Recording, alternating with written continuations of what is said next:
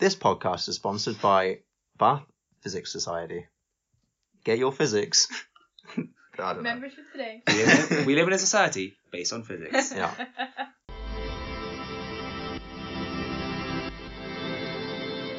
Hello, and welcome to another episode of Nothing Worth Saying. Today, we're going to be talking about the NHS and healthcare. And uh, I was going to make a joke about how we're rather understaffed, but like Boris Johnson, we've pledged to increase the number of staff members, and we have got uh, Marina back with us today. Hello. Hello.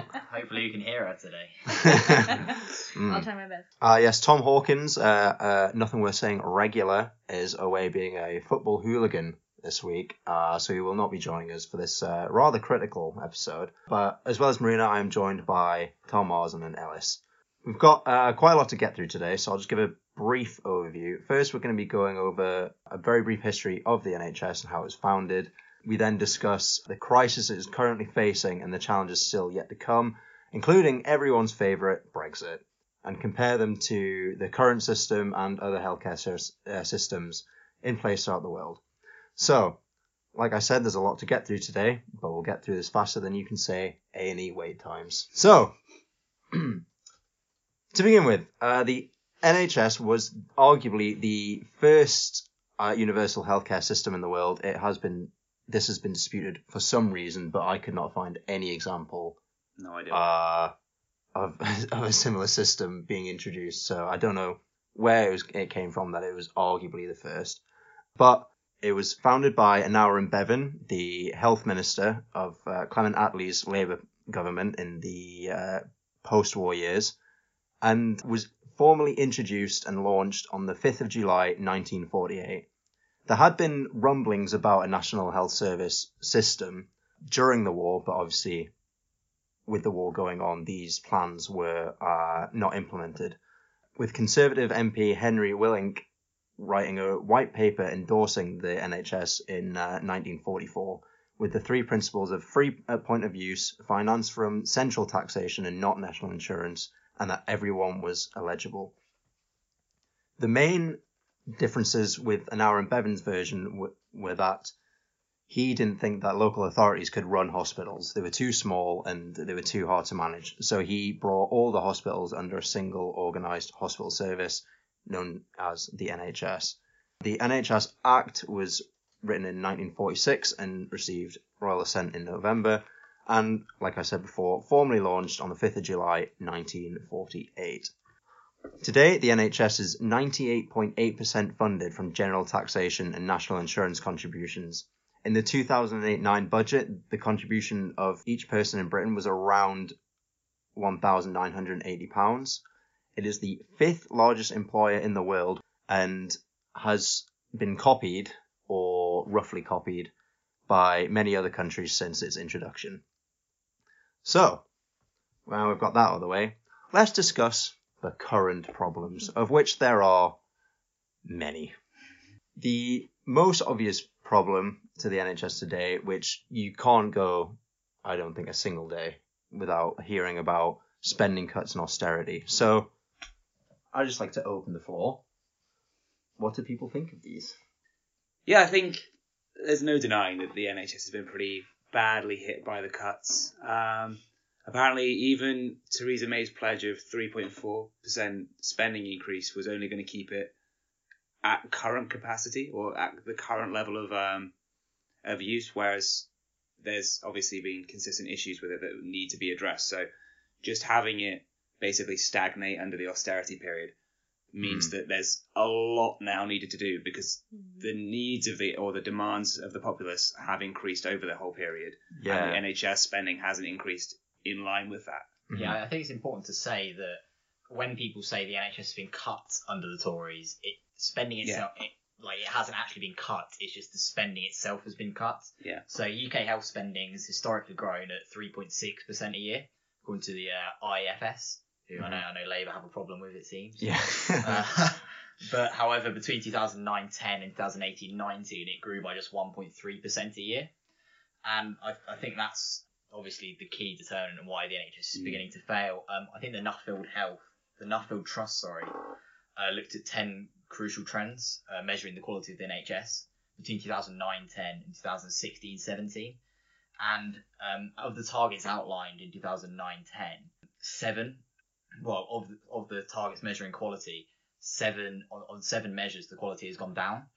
I think I think one of the important things to note is that during the Blair years, uh, spending levels increased by six percent a year on average per year, Mm. and then since 2010, like you said, it's been constrained to about just over a one percent increase per year. So what you're essentially creating is this massive like increase and then just stop. So you're almost like growing it, growing out the service, and then you stop the spending, but it's got nothing Yeah. you, you, know, it there's there's nothing there anymore. Well, for instance, you look at things like you can see the impact of spending on A and E waiting times. Mhm. I think the target since mid 2010 was five percent, and uh, yeah, the source I started earlier said that apparently we met that target until about mid 2014. That's sorry. That's five percent. Shouldn't be waiting more yeah, than yeah, four five hours. percent Yeah. shouldn't be waiting more than four hours, and we met that target until 2014, and then since then we've barely met it at all. Yeah. and It- that, yeah. It's funny because the the 2015 target was for four years A&E wait times, and that is four years. Four years, sorry, wow. sorry. That's a long time to wait, isn't it? Four hours. The 2015 target was four hours. So what it that's not just waiting. That's you get there, you get checked in, you get treated, and then you get sent home or Yeah. stay overnight. Yeah. And that target is now getting scrapped because it just doesn't work. Oh, Quite really? ambitious, yeah, isn't it? it's it's it's too ambitious because it doesn't take into account severity, uh, like priority, Mm. how busy it's going to be anyway. It's it's better to measure to, to set targets for the individual aspects of an of a A and E visit. So Yeah. you know you get there and you get how how long does it take you to get checked in? How long does it take you before you're actually seen? Because I don't know if you, any of you guys have been to A and E Yeah. recently. I've been twice, not for myself, but with um, friends in the past year, and both times I was there, I'd say five hours at least. Really. So See, I I, mean, it, this is in yeah. the middle of the night. Granted, this is in the middle of the night, but you know, five five hours is a long It's time. just Yeah. Way too significant for Yeah, what you'd expect, especially like for me, coming from a Spanish point of view. I've never heard anything like that. I- Mm. especially whenever I had to go to A and E or like when we went on our graduate trip. Um, people had like serious things happen to them. We had to go to emergency rooms for Yeah. maximum half an hour of wait in the middle of the night. I think it's a big thing to do with time. Like, if you go, I went in very early in the morning, see you straight away. But there's also a matter of being a bit of a postcode lottery of Mhm. where you are seen, and perhaps up north in, in one in Newcastle isn't as good as one in the southeast where I'm from. Well, I think also um, a big issue like you hear stories about uh, you like ambulance wait people waiting in ambulances for half an hour before even the ambulance can get them into A and E. And I know that I, I went recently uh, again with a friend, and we was going in the afternoon, so it was like three four in the afternoon, and we did only wait two hours, so Hmm. that wasn't too bad, and that was for the whole consultation and then to get out of there. So I guess it does vary massively as to how quickly you are seen, but yeah. The I mean I mean that's like what you said before. Like it's it's a good point, but both of these times that I went, it was at the RUH, the one in Bath. Oh, really? Yeah, yeah. So I think uh, you definitely do have a point, especially like where you are. If you're in, say, a more rural area, a rural going to a rural A and E department compared to an urban one, while the rural one might be a lot less busy, it'll also be a lot Mm. more understaffed I think potentially. one, well, one of the main postcode lottery sort of things is um in children like Yeah, mental health support. Definitely. So especially for ADHD, so children suspected of having it, uh, it is just up in the air. Where it depends on what part of the country Mhm. you go. Um, some areas it's straight away you, you're diagnosed with ADHD. Others it takes months or even I think it's up to two years to be Mhm. diagnosed. While obviously children's school prospects suffer because they're not. Yeah, they're not getting any treatment and they're not Exactly. getting any counselling or anything. Yeah, they're they're waiting for two years for Yeah. something that, you know, if they were told straight away, could you know alter the course of their life. I think I think that a big part of the wait times and things again is staffing, like you mentioned at the start. Is Yeah. If you look at us compared to Europe, we have fewer doctors and fewer nurses Yeah. than Yeah. most of the European countries because our our per capita spending on healthcare is lower than the majority of. Ninety percent of hospital bosses in England fear understaffing in NHS England is so extreme that health of patients could suffer. Yeah. And that's that that's basically unanimous, isn't it? Yeah, and also I think if you look at like the, for example, there was a, a study done by the Commonwealth Trust, and what they were saying was actually the NHS was one of the most efficient systems in terms of the the spending and its outcomes. It was just unfortunately the spending wasn't enough when you compared it to the other healthcare systems. So whether or not you agree with how the system works, um, and I think there's there's good reasons to say that it does work. It's just that there needs to be the money there in order to make sure that it's growing in order to meet capacity. Yeah, Yeah. I, think, I think productivity of the NHS is surprisingly high. It's- It's, it yeah, runs at three percent, It's really high. but that's due to relying on staff going the extra mile and not due All to the them time. exactly all the time. Like you've got you've got like nurses, doctors, pharmacists, ancillary staff, everyone staying behind after uh, like you know they'll stay an extra hour, extra like hour and a half or whatever to just make sure that they finish everything that they've done for the day. Yeah. Which you know it's it sounds like oh you should be just finishing it in the day. There's a lot to do in a day, Yeah. Well, especially in a hosp- in a hospital setting. There is a lot to do in a day. and that was the crux of the uh, junior doctor strike was the fact that the, the thing that was being cut was their um, overtime pay and they knew that they were going to be working overtime and it was like oh yeah but you'll get a base salary increase but it was like well no because they're working so much overtime that they just weren't going to be compensated for what they were doing Mhm. Junior doctors work a ridiculous amount of Mm. overtime. They're like the two the two job. I'm quite lucky that I'm doing pharmacy. To be honest, the two jobs I would hate to do in the in the NHS because it just looks so tough are nursing and being a junior doctor because I I don't know how they do it to be honest. Well, apparently, a lot of nurses, according to Chris Hopson of the NHS providers, he said that a significant number of people within the NHS are leaving to stack shelves in the supermarket rather than Yeah. carry on working there because the pay is more competitive. yeah Um, we've seen pay increase capped at one percent a year, uh, and obviously people are thinking, why should I go into this industry? I think I mean unfilled vacancies in 2017. It may have changed in two years, but it reached record levels of 12 percent. Yeah.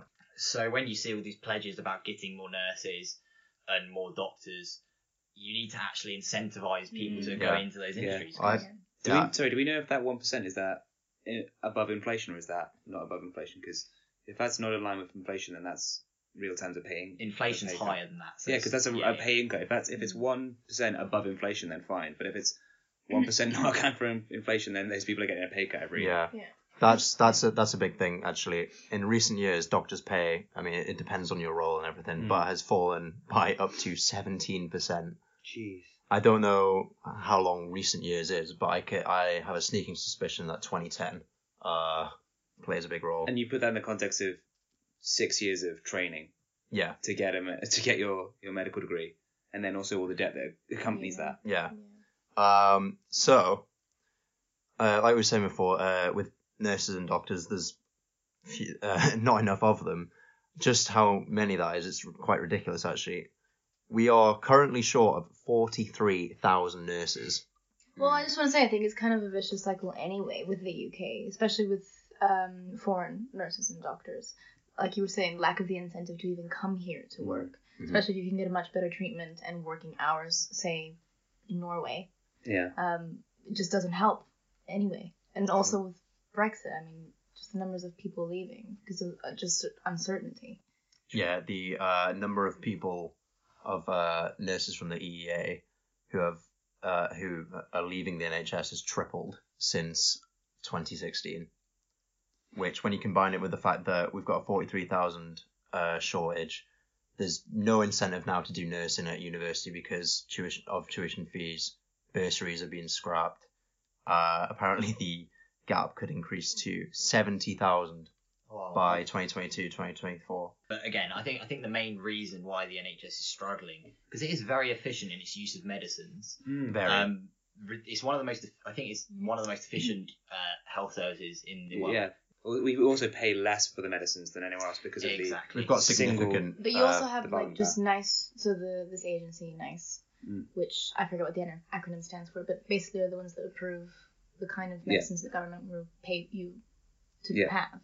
Um, I feel like in Spain focus a lot more on um more modern treatments that might m- mis- like be more expensive for the government to pay for. Mm. Um, whereas here it's like, oh, if this treatment hasn't shown for sure to be effective, we won't Yeah. pay it for you. There's, Yeah. there's a big thing about cost efficiency here, Yeah. where so like for example there was the the whole issue with the certain new diabetes Mm. medicines, and they, they didn't introduce them here because while they'd been clinically proven, they weren't cost effective. So, but apparently we have a larger percentage of off-brand, well not Yeah. off-brand, but we're not using the um, Yeah. the people who hold the patent for the for the initially. We're initial using a lot. We use generics loads because it's well, it's quite simple. If you go to say Sainsbury's Mm. and you see Panadol and, pa- and Sainsbury's own paracetamol, they are the same drug, Yeah. and one is two pound and one is twenty p. Yeah. it's it's kind of obvious why. So I think the thing is with NICE, um, I mean, I, I use them a lot uh, for within in my degree for um, they provide all the evidence essentially for uh, why drugs are being used, why they're on our formularies.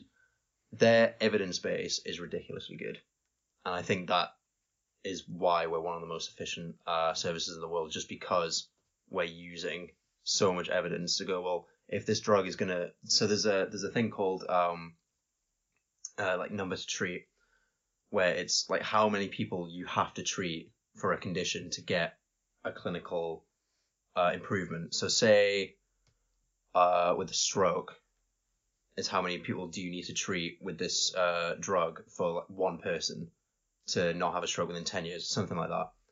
And if it goes, if, if say one drug is like 1.1 and the other is 1, but the one that, the one that is 1 is uh, a, like a hundred pounds cheaper, we, we won't use the one that's better because, you know, why would you? So do you think that feeds into why we have higher mortality rates for, for certain like like things like cancer than we do It than our European European There's counterparts? definitely a lot less emphasis on like experimental treatments. Mm. Yeah. At least I was talking to so my mom works in the pharmaceutical industry, um, and she's worked in Spain and Norway. Um, she says there's a big difference in the kind of emphasis that's placed on treatments Mm. um, and treatments provided by the state uh, for patients. So oncology, for example, she works on um, do with cancer. In Spain, they're much more willing to sponsor an experimental treatment for you Mm. than they would be in Norway as well. Um, and the UK is similar to Norway in that sense. I Yeah. feel like if it hasn't been proven to work, um, they just won't sponsor it for you. There's Mhm. people that just can't afford it and Yeah. obviously um, won't be able to get treatment for it. Yeah, experimental treatments here are quite, especially with things like monoclonal antibodies and stuff now, that they're quite, um, what's the word? Apprehensive Mm. Hmm. uh, to go for them just because of the side effect profile. It's and just a different kind of emphasis, though. Yeah. I feel like the UK places more emphasis on kind of client. Well, I shouldn't say client. Um, like patient treatment, Mm. like upfront treatment, Mhm. whereas Spain wouldn't. Um, it's not so much as like your experience at the hospital Mm. that they care about. It's what treatment are you getting. Yeah. So you might not have as good of like a just day to day experience at the hospital with nurses and doctors, but you would get a more experimental treatment paid for you. Mhm. Does that make sense? Yeah, that makes sense. Yeah. But coming back to that, actually, it, there was a report by the BBC in June 2018, coinciding with the NHS 70th birthday, in fact, that said uh, it performs below average at preventing deaths from cancer, stroke, and heart disease. The report did also then note that uh, there is less funding per capita Yeah. for our health service, and in yeah, I fact, think, I think it's 30p out of every pound spent on services goes Mhm. to health. yeah, So But I think that the question is if you've got NICE and the way that we consider what which drugs are useful, do we think then that even if there was significantly more funding, that that would still affect those rates in a meaningful way, or well, would that- potentially because we've got the lowest number of doctors, nurses, and beds per capita Mm. in the Western world. I think uh, an increase in funding, just you know, just to have more staff members, would definitely increase that I because think if staff, you've got staffing's in, the major issue. yeah, you've Um, got a think lot of se- people. Well, seventy percent of NHS bosses, seventy-six percent say uh, the major issue with the NHS currently is understaffing. Mm. Yeah. That's the so that, I think that's the crux of the yeah, matter. you just got people who are overworked, and then because they're overworked, they might make poor decisions, and I think that's I think that's where a lot of accidental or preventable death comes from. It's not from what treatments you're using. Oh, It, I mean, definitely that it is sometimes, but a lot of the time now, I think it's just based on the fact that we are just uh, like they're just overworked. Mm. They're making poor decisions. They're tired, and when you've got you know you've got horror stories about junior doctors having to like juggle just loads of patients because you know new people come in. Some people like you know things happen on the ward. It's it's never a set day. Mm.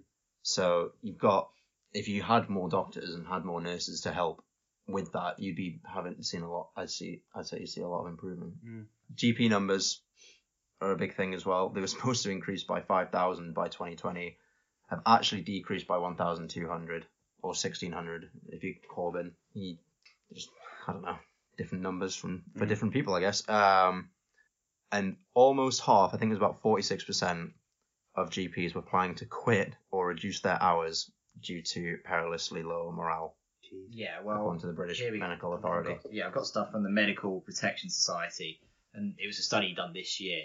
They found that 52% of doctors feel their work like their work life balance is unsatisfactory, Yeah. and 46% feel guilt when they take time off, which is Jeez. really sad in it considering it is a job at the end of the day. But I mean, it's just the industry as well, isn't it? Like, because when you take time off, the, who suffers is your patients. It's not Mhm. just like a spreadsheet Yeah. at the office. You So it probably just see comes similar things. field, yeah, you probably see similar things in most countries that Mm. doctors probably would feel guilty Yeah. about taking time off. But I well, guess it's the same as like a psychologist. Mm, yeah, but I guess when you have reduced capacity to take time off anyway, then it'd be difficult. But I think if, if you look at other systems, like you look at the German system, which is, is multi-payer, so you have like an insurance system and, and you pay in and your employer pays in, so it's roughly 15% of your salary, but the employer pays 7% of that. Um, their system works absolutely fine. Sort of our system, where you've got a single payer and it's funded centrally through taxes, also seems to work absolutely fine. It just seems to be funding is the main issue. Mm. Like we're not spending enough money. Like Germans are spending more than us on healthcare, and the French have a, a different system again, which is more similar to ours. But again, they're spending more on their healthcare, and again, they're, they're both meeting the targets of uh, for cancer and, and for um, heart attacks and strokes. I think it is. So it just seems to be Mm. funding that's the main Yeah. problem for us. Yeah. But I guess how do you recruit all of these doctors and nurses as well? Can you justify funding Yeah. That much more for the salaries? Mm. Because if you've got to deal with the underlying issue of Brexit and it being a, a, a long hours job, because how can you recruit them enough to make the job worth doing? Yeah. Well, and you've got to take into consideration other, obviously, services as well. Obviously, health is important, but Mm. I think the growth in the National Health Service has led to real problems for defence, whether you say it's important or not, and the housing industry. Mm. Um, so the government's balancing a lot on its plate. Well, isn't it, it's really? general budget deficit at the end of the day. Speaking of deficit, two thirds of our hospitals are in deficit. Yeah. They Yeah. run, and a lot of the worry is a lot of the pledges made in the Labour and the Tories manifestos will just go on paying off debt basically, and it won't go on actual Yeah. patient healthcare. Well, do you think then we should have a, a similar system with regards to the way the Germans work? Is that if you're earning over 68,000 euros, which is quite high, Mm. you can opt out of the mandatory health insurance policy and go for private healthcare. Do we think we should be doing more to encourage higher earners to opt out of the NHS and go for a private healthcare system? I mean, there is private schemes in this country, isn't there? Sure, but you're Yeah. still eligible to. Yeah. to use I the NHS. I guess it could NHS fully. alleviate some of the just sheer amount of people that are trying to use the NHS, Mm. um, which can help. I'm not sure how people would feel about it. I So think maybe- it kind of almost goes against one of its principles is the issue. Yeah. Yeah, it's universal. Because I find the issue with America is there's such a differential in healthcare, and do we really want to create a class differential in healthcare as well as Yeah. But Um, the thing is, job so opportunities? Austria has kind of a similar system to Mm. Germany. I don't think if you were to incentivize people who earn above, would you say, 68? 68,000 euros. Yeah. I don't think it would automatically turn into America. Because it hasn't in Germany. I don't feel like. Mm. And I, we were on private insurance in Austria. And the, the system is so doctors can be at the same time public doctors and private doctors. Mm. So they open their clinic hours according to whenever they're being private or public. But we, I we, don't we, feel we like- do have a system of private and public. Are you saying that we just don't advertise private enough? I think maybe. I think certain Mm. things. So for we example. do. I, I, like I was private last year uh, with Bupa. I'm, I'm sure a lot of people are. My Yeah. company offered it. My dad is as well. His company offers it. So we do have comprehensive private healthcare in the country. It's just should we try and I think we should encourage people to use that because, for example, for me, I'm covered under my mum's scheme. So my mum gets healthcare through work. I'm covered on it. I think my dad's covered on it as well.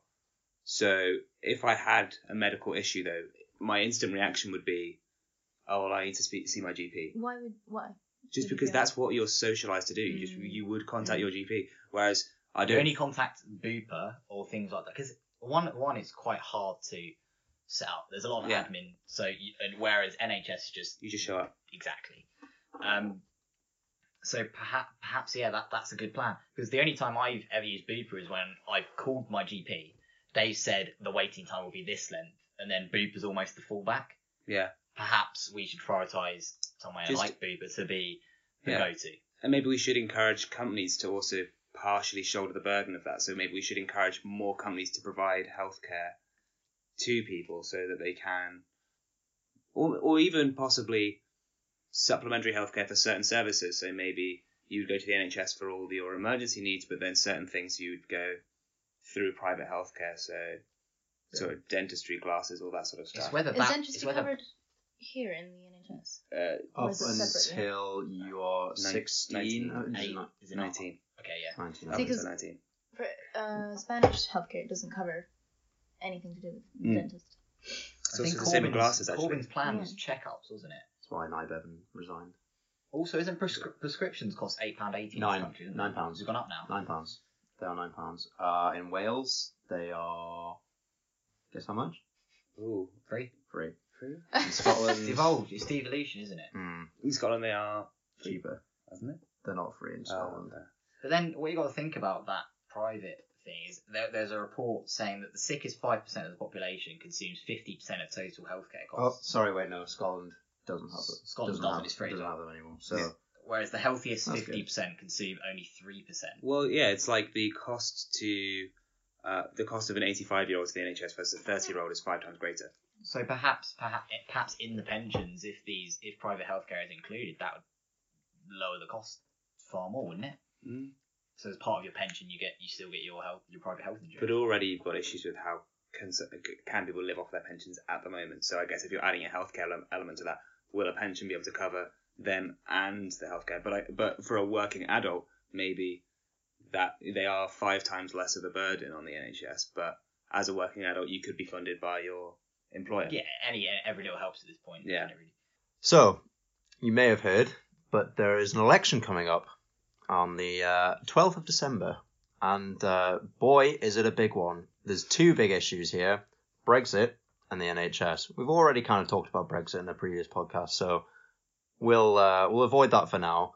But uh, first up is Boris Johnson. He's uh, going in hard with some uh, pretty big pledges. He was very proud to announce, uh, in his own words, on the steps of Westminster, of the steps of um, number 10 Downing Street, that he plans to build 40 new hospitals uh, and spend 13 billion pounds in doing this.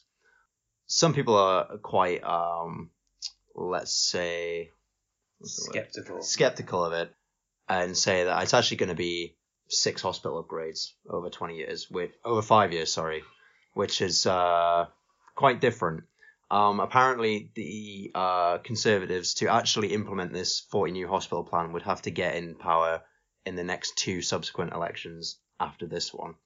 There is a 70 million plan to recruit a thousand mental health nur- nurses in 12 pilot areas, an extra 33.9 billion each year by 2023, 50,000 more nurses and 50 million more GP surgery appointments per year. Now, 50,000 more nurses and I assume more GPs if you're getting 50 million more appointments. Um, well, how how is that going to happen? Because if he's getting an Australian style point system for his immigration and trying to encourage more nurses either through training or immigration, that's going to be quite difficult, isn't it? Sure, well, Australian nurses are 10 out of 10 points, so it's fine. They can get them in, apparently. Is that I think- how it I think- works? I think- Everyone, every nurse gets 10, 10 points, I think and what then we they do get to come to- in. What we do have to say is, planned investment in the NHS from any from the ma- two major parties are both planning on investing more in the Loads. NHS than now, Yeah. Um, which is good, I think. Obviously, the Lib Dems are planning on a budget surplus, Yeah. which would be interesting to see. how Well, the that's real factors into that. austerity. That's is real what they said. austerity. Real we, austerity is we, we haven't, need. we haven't seen But yeah, nothing so yet. so the Tories hope to train. Their plan is to train more nurses. So they've reintroduced the maintenance grants of between five and eight k uh, for students. But these grants were scrapped in 2017, so they're just reintroducing them. Yeah. It seems like a lot of the policies are fixing it's like, ooh, damage that's already Oh, happened. we've cut yeah. something. Oh, it didn't go very well. Okay. But we've also not seen enough detail on a lot of their policies, such as the Mm. points-based immigration system. They haven't explained how who's getting what points. So is a doctor going to be like ten They'll points? haven't explained how Brexit's going to happen. That's also true. That's But very that's a minor issue, realistically. Uh, but like doctors and nurses, how many points are they? Like, are they going to get be encouraged to come in? Like, how does that work? I mean, I think obviously they're trying to include foreign recruitment, and they they claim to try and increase better, like pursue better politi- policies of retaining nurses. Um, but yeah, I think we need more specifics from them. And also, I think while the, the grants are being reintroduced, tuition fees are still Yeah. existing for Yeah. these nurses. Well, But do you want to go on to? I heard Labour? someone else has a Yeah. solution to that, don't Yeah, they? uh, a, a, a boy named uh, Mr. Jeremy. Uh.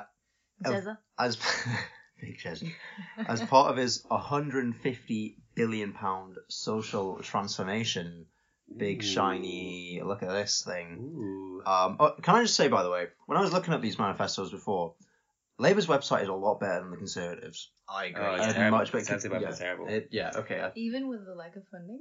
Yeah. Even with the lack of funding. But at the same time, if you do search the Labour website, for me, the Conservative uh, website came up No in an way. ad. That's quite funny. It's just all It's clever. clever And I, marketing. It is I was like, nice. No. Very clever marketing. Um, but yeah, carry on, Jay. Uh, sorry. Um, Sad point. So they want to restore public sector pay to at least pre 2008 levels, including adjusting for inflation and it, Mm. basically it's like an actual real value Mm. um, uh, return to pay. they will do this by having a five percent pay increase per year, Wow. which is um Five percent. five percent. Maybe we should get into nursing. Yeah, I think we should. Um, increase expenditure across the health sector by 4.3% a year. They want to end and reverse privatization. And they also want to pledge 1.6 billion a year to mental health services to in, to ensure that access to treatment is on par with that as of physical health, which I think is a great pledge Mm, personally. definitely. Uh, mental health is one of the services that was cut most aggressively during um, during the austerity years. So I think also the, the important thing is if you look at the top causes of death um, in the like that are recorded for in the UK, it's like suicide is so Mm. high up there, mhm. and also if you deal with the issue before it becomes something that you then have to treat. So, for example, people who try to kill themselves, you then have to treat them, and so realistically, if you can deal with mental health effectively, then that'll save money on your investment in, in theory. Yeah, I think overall spending, according to uh, John McDonnell's favourite source, the IFS, uh, spending in 2023-24 would be 2.3% higher under Labour's plans than the Conservatives. However, recent polling has shown that, well, at the beginning of the election campaign, internal Conservative polling showed that the public trust Boris Johnson more the NHS than Jeremy Corbyn. Now that's parity. Mm. And I think Labour have really pushed the NHS front. Um, Yeah. They've claimed that the NHS is up for sale, and perhaps we can see a change of the guard in that, in that Jeremy Corbyn can gain traction through his policies on the NHS. His issue with that is Boris Johnson is still planning on spending a a lot, lot of money. Just- yeah. yeah. so it's whether that washes with the public. The issue, I think, my issue with um, Boris Johnson uh, wanting to spend a lot of money on it is the fact that we've spent ten years nearly. Where his government has said like, oh no, we can't spend You any forget money. it's not his government. It's not his government, It but is- the it- government it- that he was important voting to- in it's favour important of. to say it's a new, it is a new, It will be a new But government. he, yeah. he was an advocate of austerity. So Well, I just, but uh, you, it's hard to say his government because the comeback would be, it's not my, this wasn't my Yeah. policies. It was Yeah. he, he has Theresa he, May, David Cameron. he wasn't introducing them, but he was supporting them. So I think that at that time you've got to say, can you trust him on the NHS when he introduced the policies that he's now, or he helped support the policies that he's now trying to counteract? Mm. But surely you've got to look to the future and not the past and look at the manifesto policies. Labour is still spending far more money, it's Mm. important to say. What the public will have to decide is whether these spending pledges are feasible. yeah, exactly. I Yeah. think I think one of the big things that is with both parties is the fact that we've spent all this time trying to cut back on the deficit and I'm just gonna Yeah. run it up again potentially. So that'll be interesting. It's also important to note that uh, again, a lot as you were saying, a lot of these manifestos they're very very vague. Very vague. Yeah. Um, Boris came out with his pledge today to fix adult social care, which is a major issue. Um, Mhm. It's affected me personally. Yeah. I'm sure it's affected a lot of people. But the manifesto basically was saying that to fix that, he never he didn't give any specifics. He just Yeah. said no one will have to sell their home to pay for care. So great. So what that that shouldn't be happening anyway. Mm. Um, obviously, it is good. No one, he's right. No one Yeah, should be. He's right. But it's how are you going to make sure of that? Labour's promised a, a lower target of twenty four thousand nurses. However, perhaps that's because, but they they're making tuition because- fees free, yeah. and as well as the as well as the uh, maintenance grants. Yeah, I Like- think I think with Labour they've they've got to they've got this such a radical Mm. uh, manifesto that they are they uh, in some parts they have to try and at least kind of make it look achievable. Yeah. Um, Well, the IFS in particular say it isn't. Yeah. However, what Labour voters need to remember and what voters need to remember is even if some of these policies and not all of them are enacted, then that's still Yeah. it's still an an investment. investment. It's still it's, Yeah. there will still definitely be an increase in investment in the NHS. Yeah. We've also, I don't think we've got a fully costed Tory manifesto, have we? It's, Well, the BBC have said today that it's far less than Labour. It's gradual, slow change, Mm. basically. So it's not in the tens of billions; it's in the billions. but Yeah. we don't have Um, where the money's coming from with the Conservatives, do we? We just have what they're So planning on Boris spending. has said that today in the manifesto that there will be tax increases. Okay. It will just be less compared to Labour, but then that equates to the less spending Mhm. that the But he's not given us any figures on those tax increases, has he? Or has he just said that there will be some? Uh, he said a little bit more spending and a bit more tax, basically. I'm, I've not looked at the manifesto in great Sure. details yet, but that is basically so. Okay. He isn't planning on increasing taxes, whereas he seems to have U-turned on that policy of Yeah. Mhm. cutting them. It's it's interesting because um, I guess w- it would be interesting to see if he were to fully cost the manifesto, what the IFS would then think of his numbers as well, Mm. because it, it again his a big spend policy is a big spend It- manifesto. It's not a big spend though. It's Well, it's it didn't- several billion a year of extra spending, not several tens of billions. So it can be Mm. easily it, it's more easily costed than the Labour one. Sure. But again, I guess with the track record so far of Tory spending plans not necessarily coming out as realistic, with the Brexit ones in particular, is what I'm thinking of. Yeah, Um, I mean you've got a they, they've question. been they've been stupid. This is well, this is a debate for another podcast, but they've been very very stupid in releasing figures that are not true. Yeah. especially in hou- housing. I think um, election cast David Blunkett was saying they've they pledged 260. They've said they've built 260,000 when they've actually built 100 on 100,000. Just say the 100,000. Yeah. That's still, Yeah, it's still like, an impressive. Still improvement. I, I mean, we haven't really spoken about the Lib Dem one, but again, I guess I don't think, I- I- given the legacy of austerity, Budget and how surplus is affected. very, very interesting. Um, I- I haven't looked at their manifesto, but I would like to see how what money would be going to the NHS. I, I would be amazed to see how they're going to reconcile aus- real austerity, so a more toughened form of austerity, with the state of the NHS as it stands. Uh, I, I mean, obviously, we should we need to look at the manifesto to really. I think the Lib Dem manifesto is a podcast in of itself. To be Yeah, I think Probably, definitely next. probably. That's a weird Next one. election is next podcast should be an election podcast. Ooh, Yeah. wow. Ooh. We're Good sowing the Coming seed, next sowing the seed. Um, yeah, I just want to just make one last point about Labour's uh, plan to reverse privatisation. Um, what do we think?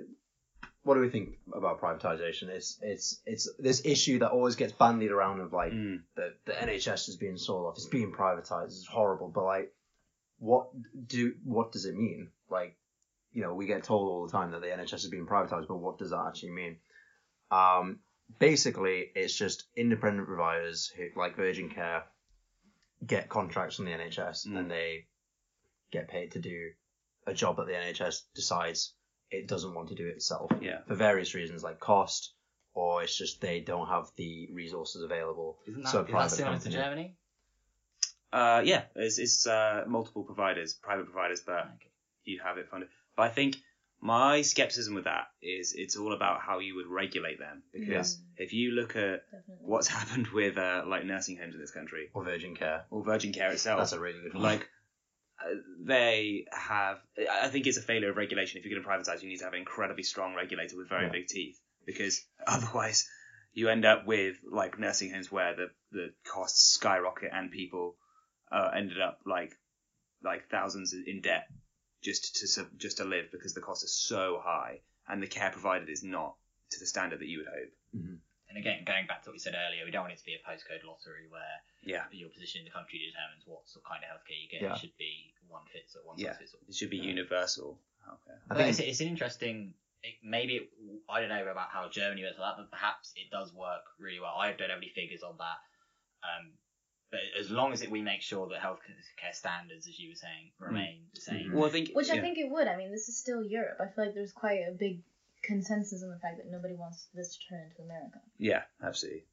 I mean, we have no figures on how these privatized sectors compare to. Well, I know that in Germany, um, for example, the way that it works is that um, quite often hospitals are very nearly non for profit. Like they they make a very very small profit, and profit isn't necessarily incentivized. So I guess how are you going to create a market that Mm. incentivizes people to get into it if the profit motive is very low? Yeah, I'm sure Virgin would want to try and make a profit. Uh, It's yeah, not exactly. And- not-for-profit company, And if you've and if you've got a regulator that prevents them making a significant profit well enough that they do it, you I mean you look at um, the collapse of was it Southwest Rail? Yeah. Um, they just the, their profit wasn't there anymore, so they were like, well, we don't want to provide the service. So then who picks up the slack? Southwestern Rail. I think that's the. I think that's one of the issues though. Is that there's a very big difference between running trains for profit and looking after people's health for profit. Exactly. I think Perhaps there's a moral, Healthcare perhaps there's is- a moral argument. there is. A, yeah, exactly. Healthcare is, in my in my eyes anyway, is a human right. yeah. Well, I think Um, eighty-seven percent of the population are like are proud of the NHS as Yeah. it is, Yeah. and that's second to the fire brigade. Really It's interesting. interesting, but yeah, it shows that it's a much loved institution. We saw Well, the Olympics when we championed the NHS in the opening Boyle. ceremony. Mm. So I saw that two thirds of uh, it is part of what makes you British. yeah two thirds of people in the country, oh when polled apparently said um, that the NHS was Britain's greatest achievement. It's quite an interesting like cultural thing Mm. because I mean, coming from countries that have a very similar system in terms of like you don't have to pay for anything when you go in, it's not really a, like just a point of identity for us. Mm. Like it's just a given. because we. It's because we Pioneered made it. It's because we invented Also, it. That's Fantastic why. branding. NHS. Yeah, but I think it's kind of Great you're branding. just raised like repeating like this. Yeah. It is more us the world, state than other tells us the world. countries, though, isn't it? It's, it's more state uh, run than. It's more uh, cen- Yeah. it's, it's not necessarily more Centralised. it's more Centralised, that's the centralized because a lot of it a lot of it's more regional. Although it has been countries. outsourced to NHS England, which is basically part of it, but just yeah. NHS it- England is yeah, it's the regulatory body that just Yeah. covers England. There's yeah. there's they're completely separate organisations now, really. The uh, Scottish, Welsh, and Mhm. Northern Irish ones. They've been separate for a long time. long it's just time. the evolution has maybe you know Yeah. forced that further on. Well, I think uh, I think that covers everything in a kind of roundabout, rambly way. We will discuss uh, the Americans in a later podcast when the we've got a while for that. The uh, wow. the election is until Yeah. 2020. Isn't there a Netflix show? There is also a There is. Netflix show called The Americans. really good actually. Uh, I I can haven't watched recommend it. We will not be be- discussing that show. UK, Maybe another uh, podcast. UK elections got to be the next Yeah, one. we've got to we've got to have a priority. So uh, stay tuned for that one. We're, we're very excited for. it. In fact, we've got to get it out quite soon because we've only got we've got less than a month. Um, but uh, thank you for listening to Nothing Worth Saying, and uh, we'll see you next time.